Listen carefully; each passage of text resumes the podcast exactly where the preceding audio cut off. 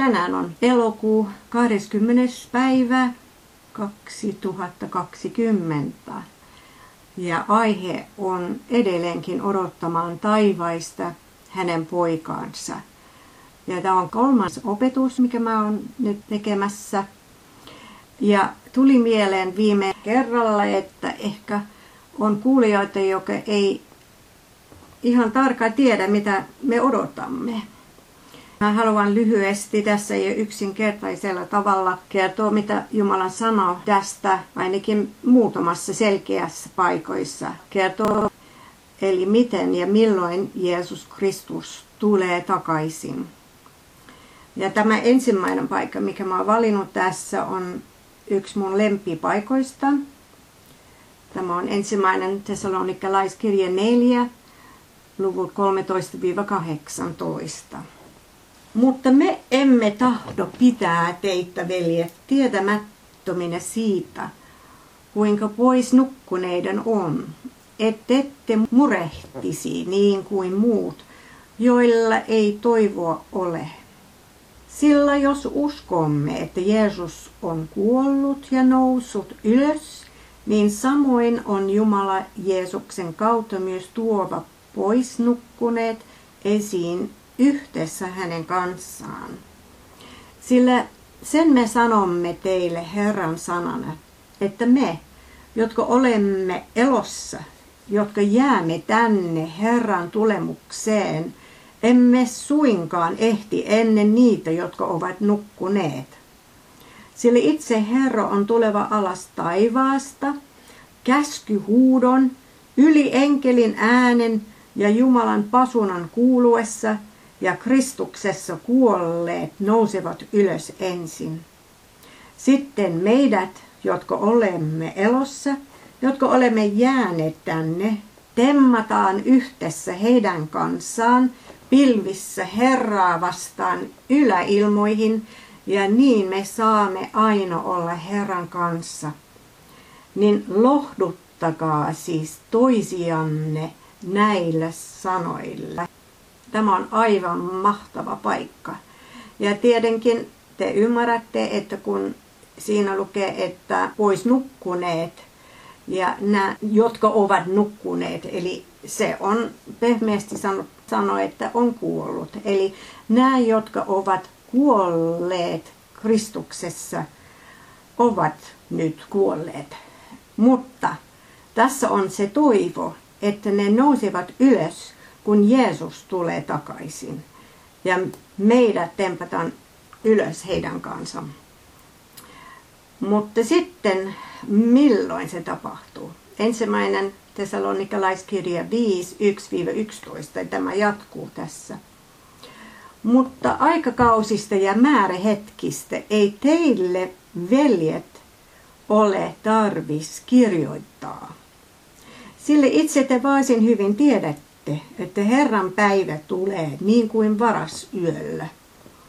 Kun he sanovat, nyt on rauha, ei hätää mitään.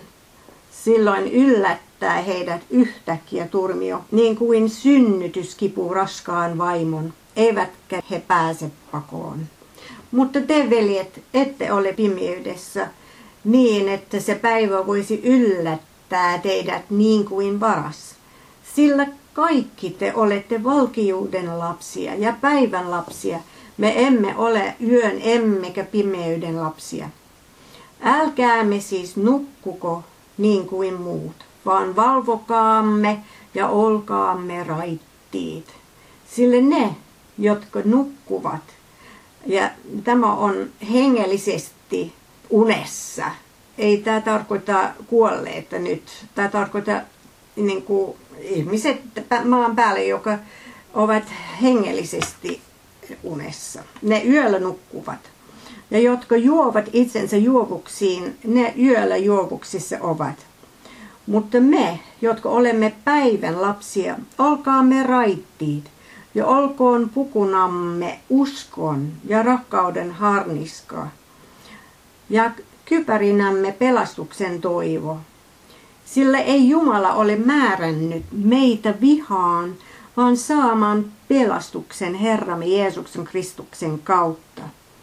joka on kuollut meidän edestämme, että me valvomme tai nukumme, eläisimme yhdessä hänen kanssaan. Sen tähden kehoittakaa toisianne ja rakentakaa toinen toistamme niin kuin teettekin. Sekin on tosi mahtava paikka, mutta se ei kerro meille, milloin se tapahtuu. Ja syy on, koska tässä lukee, se tapahtuu, ja varsinkin nämä, joka nukkuu hengellisesti, se, se tapahtuu niin kuin varasyöllä. Niin varas ei kerro siis kotiväkeä, koska hän on tulossa, että voisitteko ystävällisesti jättää ovet auki, että mä pääsen helposti ryöstämään teidän koti. Ei, ei ne tiedä yhtään mitään koko asiasta. Se tulee yllätyksenä. Ja näin tulee tapahtumaan näille, joka nukkuu hengellisesti, joka eivät ole hereille niin kuin me. Ne ovat tässä sanoi, että ne on niin kuin pimeyden lapsia, mutta me ollaan valkeuden lapsia. Eli me emme tiedä, koska se tulee tapahtumaan, mutta me tiedämme, että se voi tapahtua milloin tahansa. Ja on erilaisia merkkejä, mikä kertoo meille, että se voi tapahtua hyvin pian. Mutta tämmöisiä merkkejä ovat ollut niin jo vuosia, jos luet, mikä tulee tapahtumaan. Eli se voi olla huomenna, se voi olla vielä aika kauan vielä, emme tiedä, mutta meidän täytyy olla valmiina. Jeesus puhui tästä Johanneksen ilmestyskirja 3.1-3. Ja Sardeen seurakunnan enkelille kirjoittaa, näin sanoo hän, jolla on ne Jumalan seitsemän henkeä ja ne seitsemän tähteä. Minä tiedän sinun tekosi, sinulla on se nimi, että elät, mutta sinä olet kuollut. Heräjä valvomaan ja vahvistaa jäljelle jääneitä, niitä, jotka ovat olleet kuolemaisillaan, sillä minä en ole havainnut sinun tekojasi täydellisiksi Jumalani edessä. Muista siis, mitä olet saanut ja kuullut, ja ota siitä vaari ja tee parannus. Jos et valvo, niin minä tulen kuin varas. Etkä sinä tiedä, millä hetkellä minä sinun päällesi tulen. Jeesus hänen kuoleman jälkeen, kun hän oli herätetty kuolleesta, hän oli maan päällä vielä useita päiviä ja hän ilmestyi opetuslapsilleen ja puhui heille kaikenlaista asioista, myös tulevaisuudesta. Mutta sitten hän lähti taivaaseen ja tämä on hyvin valaiseva paikka juuri tästä aiheesta, eli miten ja milloin se tulee tapahtumaan. Eli apostolin, apostolien teossa 1.6-11.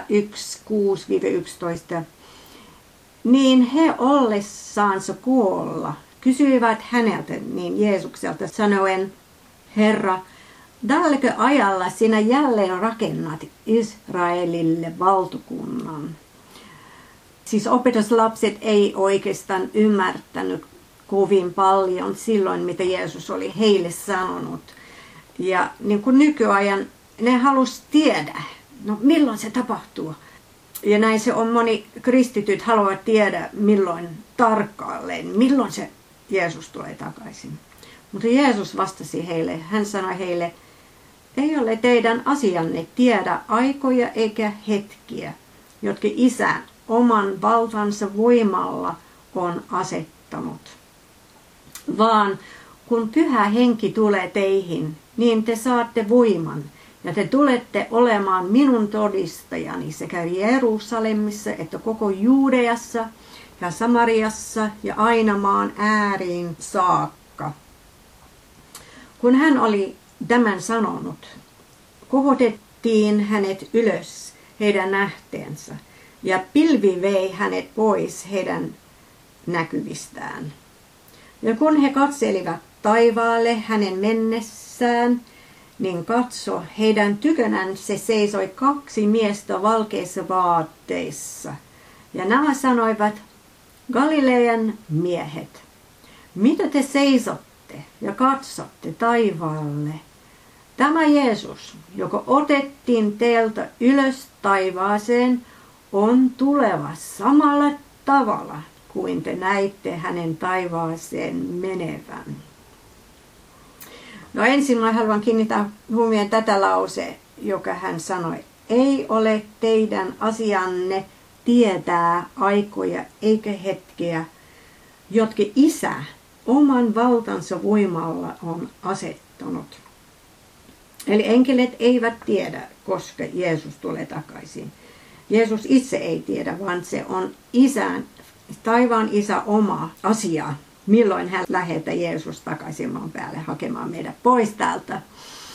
Ja eh, mä haluan kertoa teille, kun mä olin 19 vuotta vanha, se oli varmaan kevät vuonna 1974, niin mä kuvasti halusin ymmärtää hengellisiä asioita ja puhuin paljon kotonakin raamatusta ja mä luulen, että mun perhe oli vähän kyllästynyt siitä, mutta ainakin silloin mä olin kotona yhtenä viikonloppuna ja ovelle tuli mies ja hän halusi puhua raamatusta. Ja mun veli oli vastannut ovia hän, kun hän kuuli tätä, hän sanoi miehelle, että sun täytyy puhua mun siskon kanssa. Niin, eli hän meni hakemaan minut, mä menin juttelemaan sen miehen kanssa raamatuasioista ja ensimmäisenä hän kysyi minulta, että mitä mä meinan tehdä nyt lähitulevaisuudessa. Ja mä sanon, ainakin tällä hetkellä mä meinaan mennä opiskelemaan kolmeksi vuodeksi.